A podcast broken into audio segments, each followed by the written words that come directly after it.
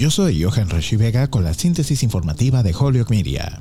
El presidente Joe Biden dijo a los estadounidenses que entiende lo cansado, preocupado y frustrados que están por el último aumento de casos de COVID-19 en los Estados Unidos y anunció varios pasos nuevos para lidiar con la altamente contagiosa variante Omicron. En particular, el gobierno planea comprar 500 millones de kits de prueba de COVID en el hogar y enviarlos por correo a las personas que los deseen con entregas a partir de enero. Biden defendió el desempeño de su administración a lidiar con la variante de rápida propagación con contra las críticas de que la Casa Blanca no había actuado con la suficiente rapidez. La respuesta de la administración, dijo Biden, no fue un fracaso y afirmó que no creo que nadie anticipó que se propagaría tan rápidamente como lo hizo. Biden dijo que la capacidad de combatir la variante Omicron se basa en gran medida en que las personas se vacunen y criticó a quienes difunden información errónea sobre las vacunas COVID-19 en las redes sociales y la televisión por cable.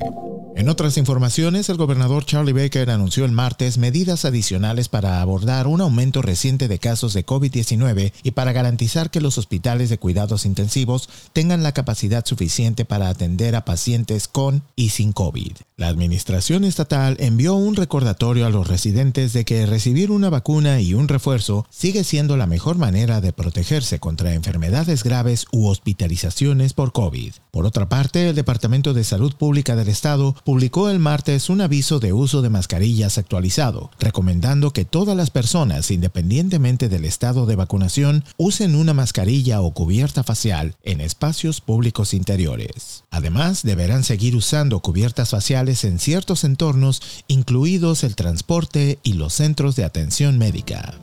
Yo soy Johan Rashi Vega y esta fue la síntesis informativa de Hollywood Media a través de WHMP.